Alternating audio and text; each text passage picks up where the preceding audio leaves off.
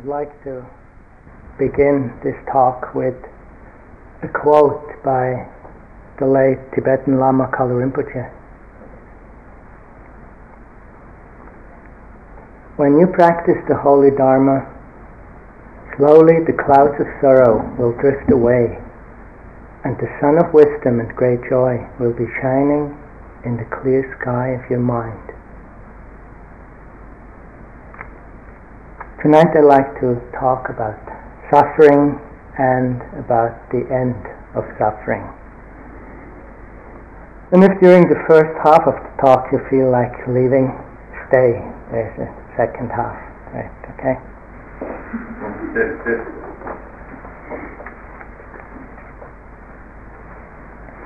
After the Buddha's enlightenment, in his first teaching, he laid down very clearly what the essence of his understanding was, what the basis of his teaching was, and what the direction and aim of one's practice as he saw it should be. He spoke of what he called the Four Noble Truths in his language. Perhaps we could call it four fundamental facts of life. It's the fact of suffering in life, the fact that there is suffering, the fact of its causes lying within our minds, the fact that an end of suffering is possible, and it's about what needs to be done or rather to be understood perhaps, so as to actualize the end of suffering. Sounds very simple and quite straightforward, isn't it? It also seems to be talking a lot about suffering. The word appears in every of those four points.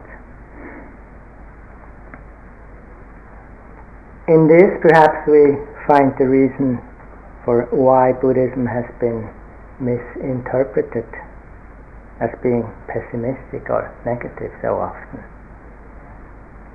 It talks, first of all, about suffering. It makes a point of the necessity to look at it, to confront it within ourselves and everywhere where it appears. And yet, all this is is a practical, hands-on approach to the question of suffering and of freedom from suffering, of happiness. Now, try to give an illustration or example of these four basic facts. Suppose you're on a long walk or hike, and at some point your foot starts to hurt Perhaps you keep on walking and walking and it hurts more and more. At some point you need to stop. You need to recognize that it's painful. You need to acknowledge what's going on. Say, okay, I'm suffering. That's the first noble truth. Recognizing the fact of suffering. Then you look and you find, oh, there is a thorn or a splinter that's stuck in your foot. You see and understand the cause of that suffering.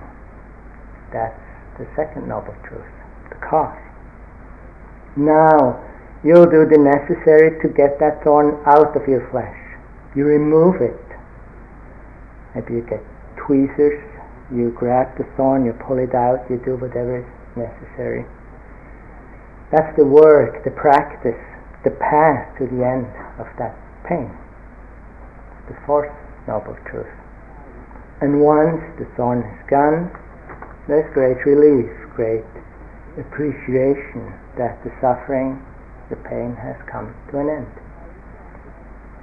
That with respect to that problem, there is peace.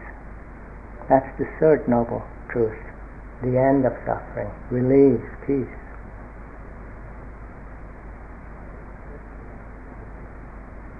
Not looking at the foot, not looking at the pain, at the suffering in the first place, we would never get to the end of it, to the release.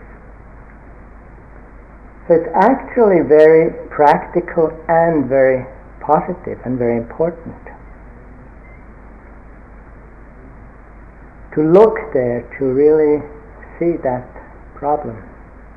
It's about nothing less than looking at suffering and the possibility of the end of suffering. And not only the end of suffering somewhere out there in the future. It's also about the end of suffering right here and now, at least in terms of inner, terms of emotional suffering. The ability to live happily and in peace, not only when things are pleasant, but also when things are unpleasant as well. So the situation is as Thich Nhat Hanh puts it. Practicing Buddhism is a clever way to enjoy life. Happiness is available. Please help yourself to it.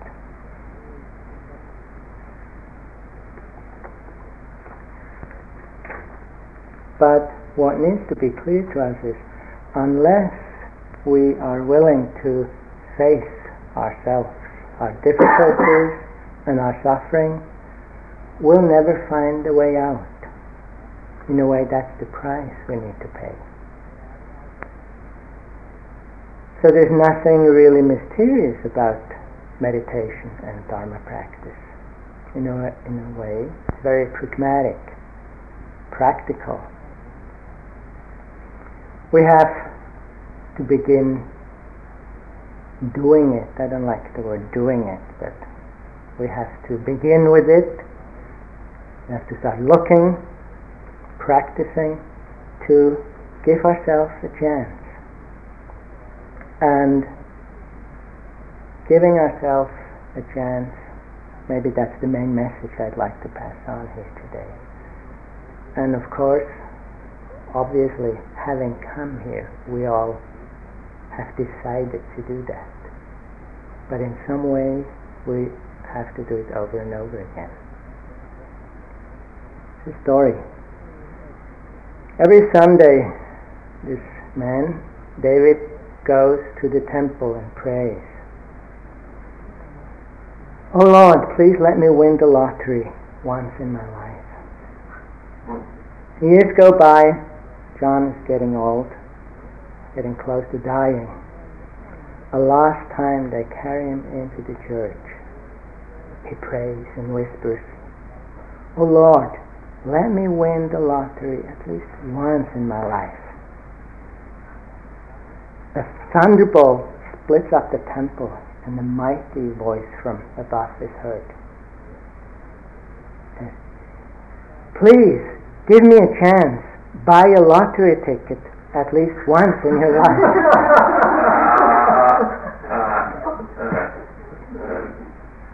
so I think in in many ways, you know, this being here is our good lottery ticket. But more immediately, really, just sitting here, isn't it? Each time we're really interested, each time we're really present, each time we're really looking that's the opportunity. That's when we give ourselves a chance.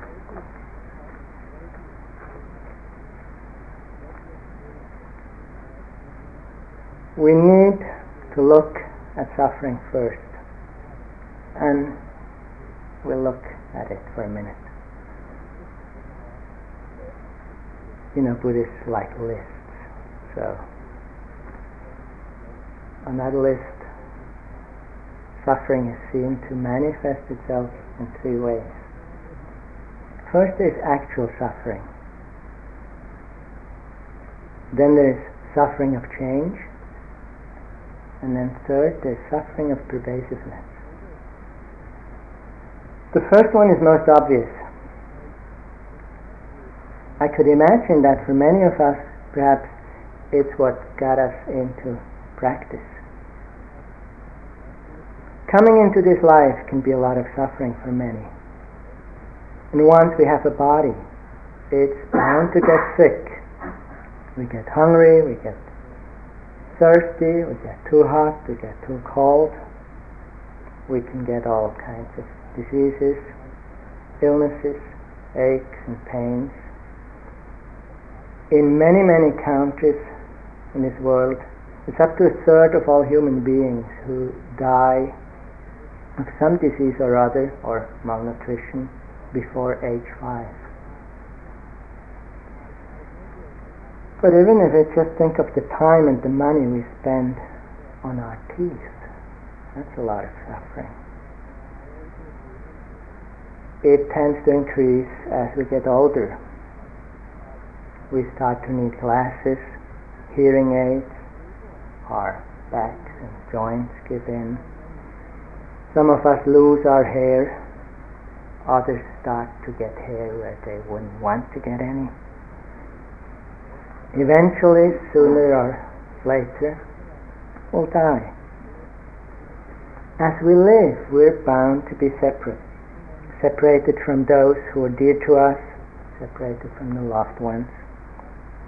We lose them or they leave us or for some reason we have to leave them.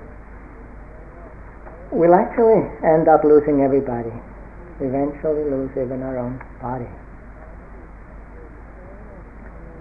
And often when we do get what we want, we're still not happy. I don't know if you've noticed. Another story. There's a mother standing at the ocean holding her baby. Suddenly out of the silent ocean, this huge wave comes and it grabs the baby out of her arm and throws it out back in the ocean there. And she's really, really struck and she prays. She says, Oh Lord, please give me back my baby. There's another big wave comes. And with the big wave, the, the baby comes back and right back in her arms. She looks at the baby and she looks up to heaven. She says, But it had a pretty little hat on before. So, even when we get what we want, often it's not quite good enough, isn't it? We meet with those we dislike, those who dislike us, even worse. We meet with situations and circumstances we don't like. We come here to find silence. Instead of silence, it's like this weird movie theater where they change the movie every two minutes or something. I don't know about your minds, but some minds. We often don't get what we would like. Go to a restaurant, or to a promising meal. What comes looks pathetic, disappointing. We look forward to a retreat, and then we're there we get sleepiness and restlessness instead of bliss. We have to spend so much time and effort and work to keep what we've got, not to lose what is ours. We need to put locks on our doors, we need alarms in our cars so as not to have them stolen. Yet cars like everything else, still breaks down at some point. There's so many kinds of sufferings and pains. Or perhaps one could say there's so many opportunities in life that somehow get us into suffering. Don't want to say they make us suffer, but they gift themselves to us so we can suffer. And we do.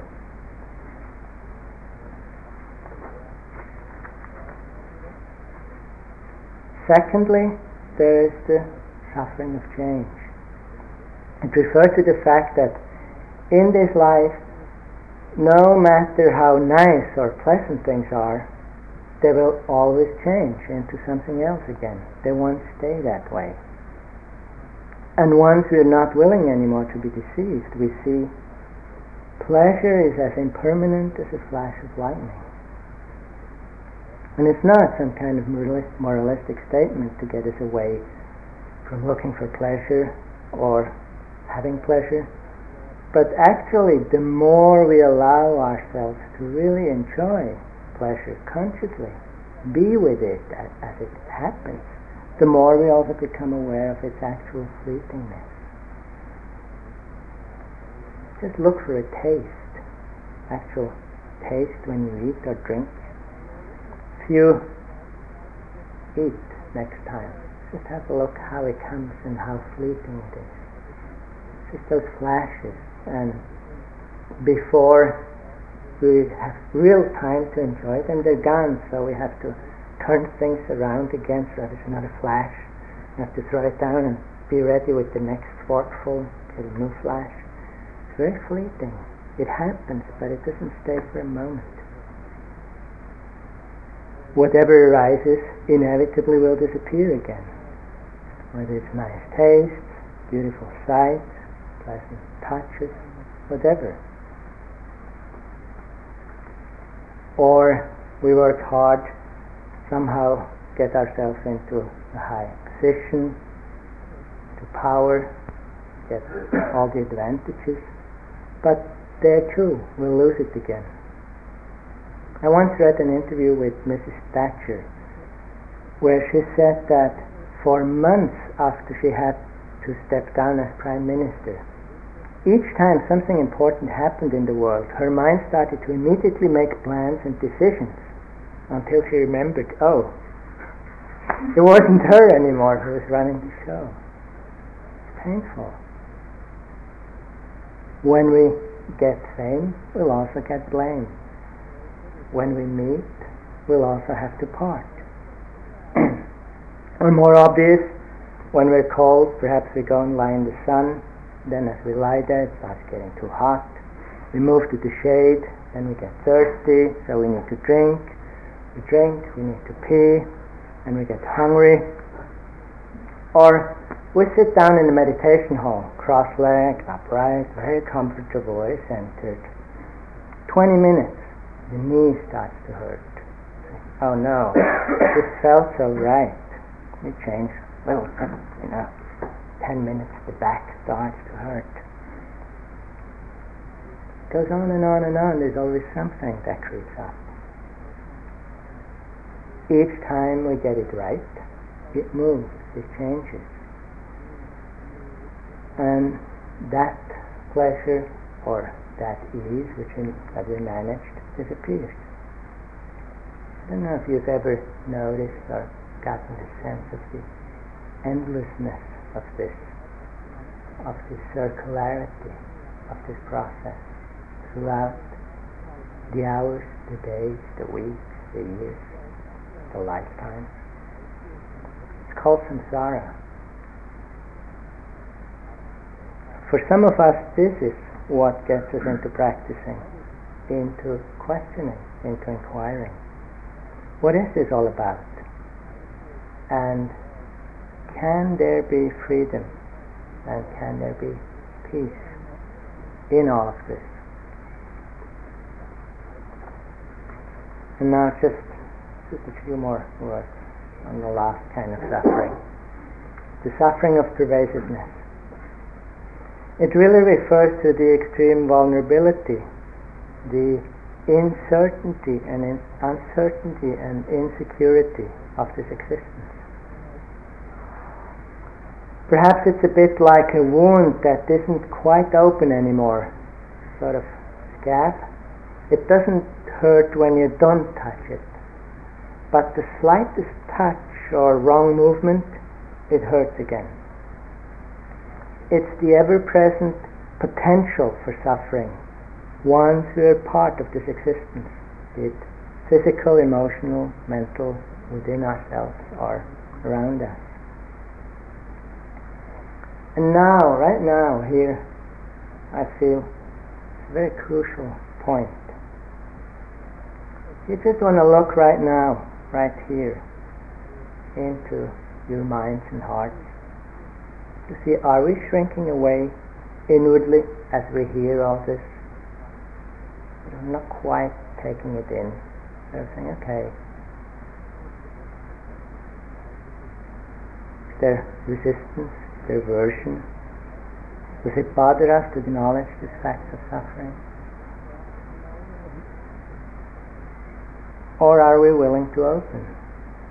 Are we willing to hear? Are we willing to look and feel and sense? If we close, we miss our chance. No lottery ticket, no way to win the lottery. If we open, there's great opportunity. It's great opportunity to be touched, opportunity to deeply transform our life. This is Pir Vilayat Khan, This the Sufi mystic. Overcome any bitterness that may have come because you were not up to the magnitude of pain that was entrusted to you like the mother of the world who carries the pain of the world in her heart. Each one of us is part of her heart and therefore endowed with a certain measure of cosmic pain. You are sharing in the totality of that pain. And you are called upon to meet it in joy instead of self pity.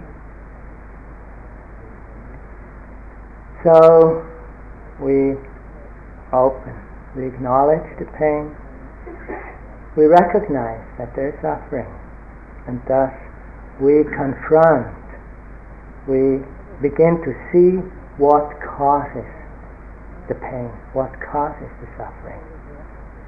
We start to see the thorn that causes the pain. And that's really what meditation is all about. That's what we do, or that's where what where our attention goes when we sit and walk here.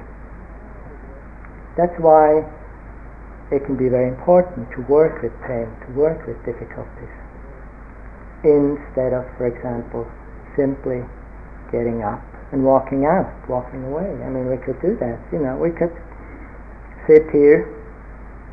15 minutes, the leg starts to hurt, we get up, we go out, we do a little stretching, a little exercising, we come back back hurts, we get up. Maybe we get sleepy, we go make a cup of tea, you know, we come back in, it's it. Better, not better, maybe a little nap. We don't do that. We come in here, we stay here.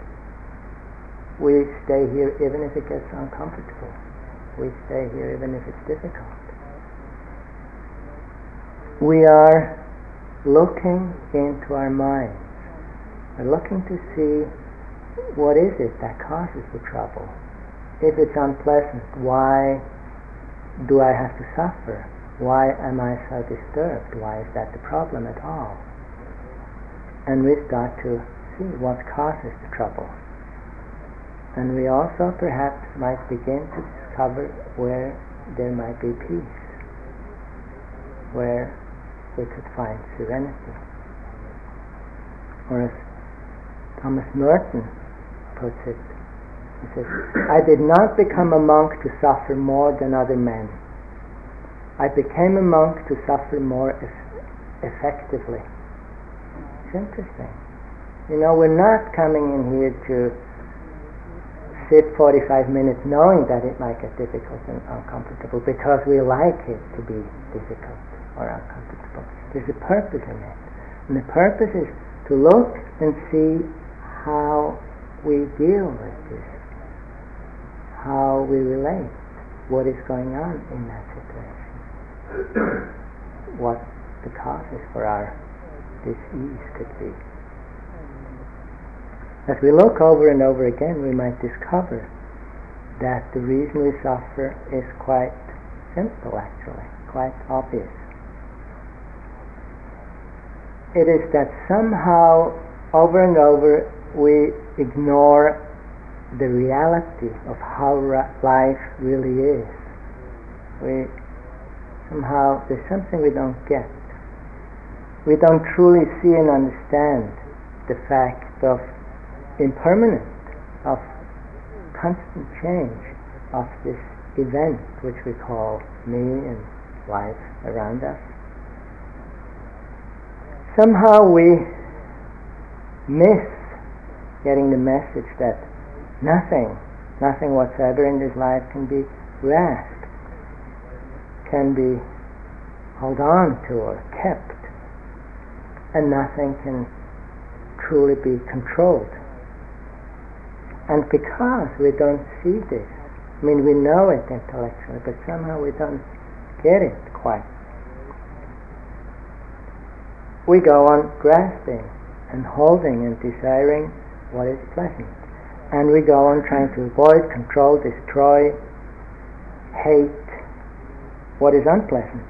And that reactivity makes us suffer over and over and over in a way we could also say that what meditation is, practice is, is to see and correct this mistake.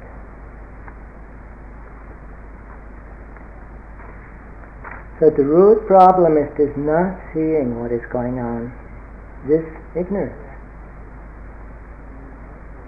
From this ignorance arises a sense of solidity, a sense of solidity within, solidity of self and others, of me here and the rest there, of inside and outside, a sense of separation, a sense of me, mine, and not me, not mine. And out of this arises wanting and grasping what I want, what I need, what I desire, an attachment and holding on to what is me and mine. And there arises aversion and hatred for what I don't want fear and worry about things that might or might not happen in the future that somehow promise to be unpleasant. All these reactions, all these mind states or emotions are called klesha or kilesa, which we could perhaps translate as delusions or torments they are misunderstandings that we have about ourselves, our nature, about life, that create trouble and torment in our hearts and minds. And out of this kilesa, we act. Whenever we act out of this state of mind and heart of delusion and torment, suffering arises suffering arises for ourselves. That kind of action is called karma. In this case, unwholesome, negative karma. It's the action of hurting, of harming, of killing, that's leading to violence and tortures and wars and destruction, with great painful results for oneself and for others. Its addiction, exploitation, stealing, which, which karmically is creating endless suffering again for oneself. Deception, dishonesty, corruption, lying, its wrong views and ideas about ourselves and lives, pride and conceit or depreciation of others, of oneself, all negative or unwholesome karma, unwholesome action, leading to endless misery. Coming out of that, not getting it right, not understanding.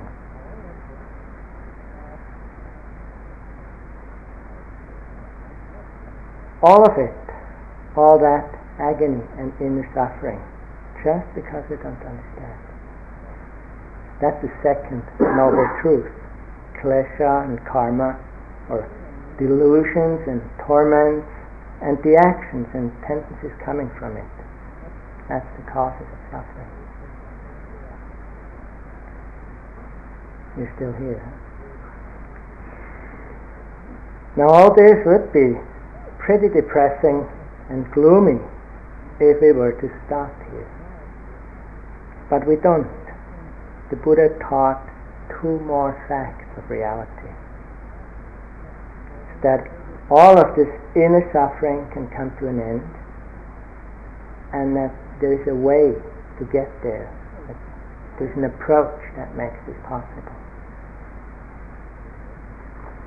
And that's what is truly amazing about the Dharma. It says that real peace, serenity, and joy is possible for each one of us. Or again, as Thich Nhat Hanh says, happiness is available. Please help yourself to it. But unless we deeply see and feel and understand the problem, there won't be the energy, there won't be the dedication and commitment to do what's necessary. So in that sense, it's worthwhile to look at the difficulty of the situation. Perhaps we could imagine someone being born inside of some kind of high security prison camp.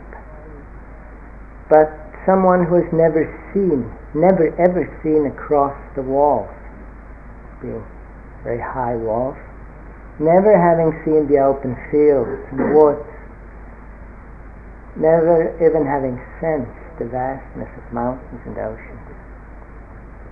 Wouldn't it be hard to motivate that person to break out, to escape, and to go through all the difficulties and dangers, all the work and effort that it would take to escape from that prison. Somehow it must be that we've all seen over through the walls, or maybe they're just fences. We know about the open fields and the vastness of mountains and oceans. The Buddha drew up a perfect escape map for us. It's called the Eightfold Path. It's the, the fourth noble truth. And what it does, it looks at the prison carefully, at the walls, the fences, and gates, and it shows how to get out of it. It looks at suffering and its causes carefully, and it points out how to get out of it,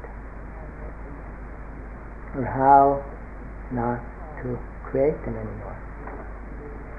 This is Capeland has several parts or aspects to it. There's a part about understanding, there's a part about transformation of our inner attitudes and our actions, and there's a part that has to do with the tools we need in order to actualize understanding or transformation. Perhaps we could say this much simpler we need somehow to deeply change our habits of making ourselves unhappy and to the opposite. Maybe that's the simplest way of putting it. And we have to do this now. We always have to do this now, since we only can do it now. The part about understanding means understanding exactly this truth or facts we have been looking at. Suffering and its causes of kilesa and karma, or in other words, ignorance and the unwholesome reactions and actions which come from it.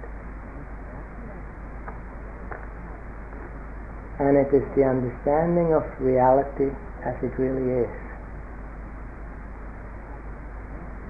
freedom, peace, or as the Buddha called it, the sure heart release. And it's understanding the path, the method that leads to this transformation and freedom. I'll perhaps say more about understanding or what's called right view at the end. But to give our approach or attitude of practice the right kind of flavor, to say perhaps. I'll make one important point in terms of view. There are different views or ways of looking at reality and at practice. different perspectives, one could say. And I'll just mention two very interesting ones. One is that we can see ourselves as stuck in suffering, full of ignorance, full of attachment and aversion, having to take the long road, having to make tremendous effort to change ourselves, to purify ourselves, to become okay, good enough, pure enough, wise enough, to eventually get enlightened somewhere in the future. In a way, the model of the prison would be a similar model. We're stuck in an unfortunate situation and we have to we have this plan and we work it out and somehow get out in time. That's quite the correct way of seeing practice. It's a useful way, it's also a way that works. Countless people throughout history have practiced that way and they have freed themselves. Unfortunately, it happens to also be an approach that often feeds very heavily into the sense of worthlessness that we as Westerners somehow seem to have. Somehow we got that as a birthright, perhaps, I don't know. This sense of worthlessness, perhaps of basic sinfulness, and with it our need to reach for perfection. That when that view, that approach of where we go from where we're not okay to where finally we're all right, we're perfect, we're good enough. When we somehow get trapped in that, that can be very painful. So even this approach, this view of practice is very helpful, it's very powerful. It can be difficult for us. It can have some tricky sides for us. Another perspective is this all beings, that includes ourselves, are fundamentally pure and free already. Their essence, our essence, is purity and emptiness. Our nature is goodness and compassion.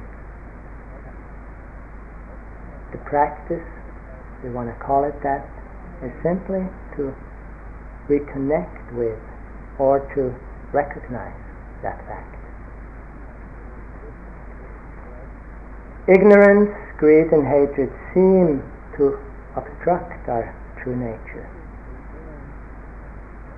Don't really abstract it, but they seem to abstract it. If we get a sense of this, even to begin with, we can relax. Yet somehow, still something needs to be done, or rather, something needs to be seen.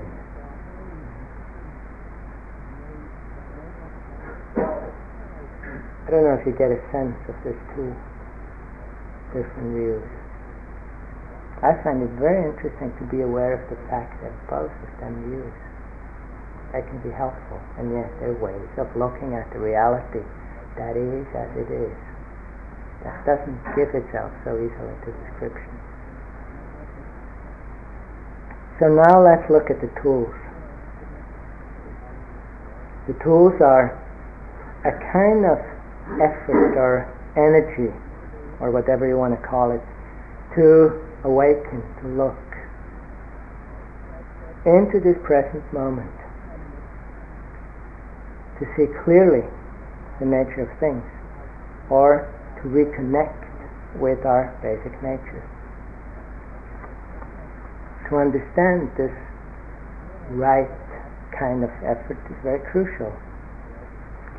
It's not about doing something getting or attaining something. or becoming something. It's about relaxing and awakening into this present moment.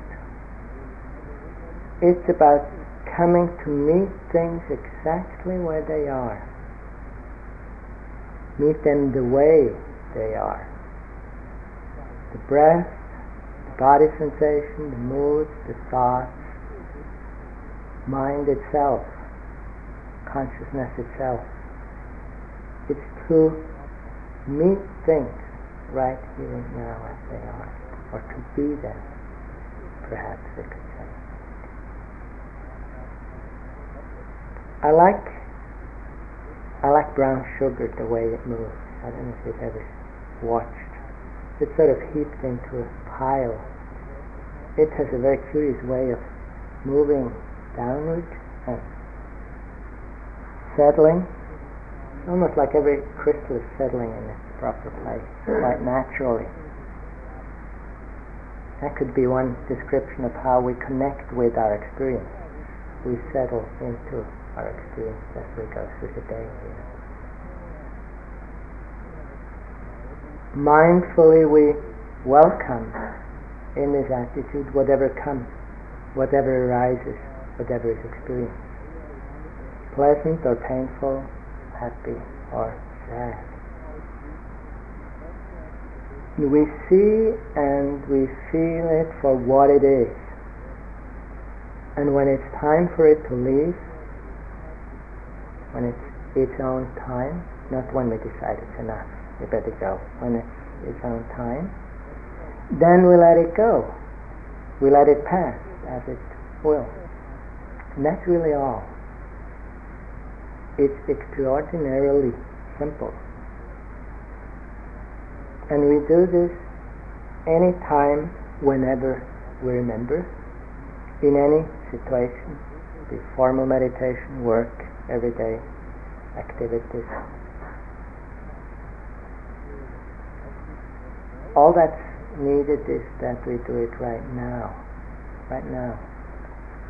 So that's quite simple too we don't need to do it for 45 minutes. We come in 45 minutes after this. Or we get up and we think, God, I have to do this for a whole day. or, you know, after we've done a few retreats, we might realize, I have to do this for all my life. and maybe there's more than one. We only have to do it whenever we remember, but quite fully and quite carefully. That will create its own momentum, its own continuity. That will strengthen the steadiness of mind and the concentration. But it's not about waiting to steady something or to get somewhere. It's being with what is and looking and sensing, feeling how it is right in that moment. And that's all. So it's really quite simple. What can make it difficult, what probably will make it difficult, is exactly our clinging and our aversions and resistances, which are the cause of suffering, as we have seen. Maybe as we learn how to work with it, even with our clingings and with our aversions and resistances, we can do the same. We can just be with them as they are right at that moment. We also don't have to get rid of them. It's what's happening right now. So again, we make it simple. Now here comes the part of the transformation of attitude into play. When things are pleasant but are about to go away, we need to let them go when experience is unpleasant, painful, and doesn't want to go away, at that time we need acceptance. So, along with mindfulness, with being present, the inner attitudes of letting go and of acceptance are most essential, they're most helpful. Being very closely in touch with every moment's experience, we become highly aware of the fleeting transparent and empty nature of all things, of everything. And in that we see that holding on makes no sense. Each time we hold on, we sense how we create suffering right then, and we let go.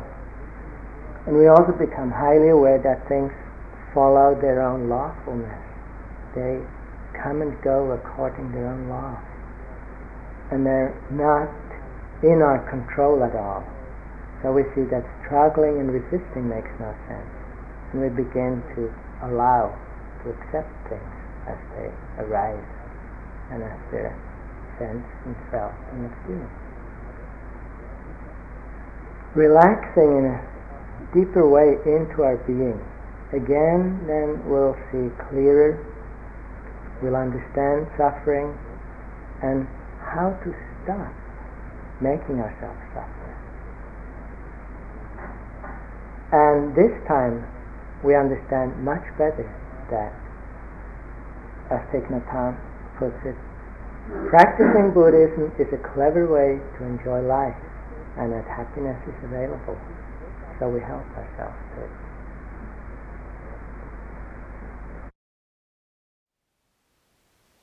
Thank you for listening. To learn how you can support the teachers and Dharma Seed, please visit dharmaseed.org slash donate.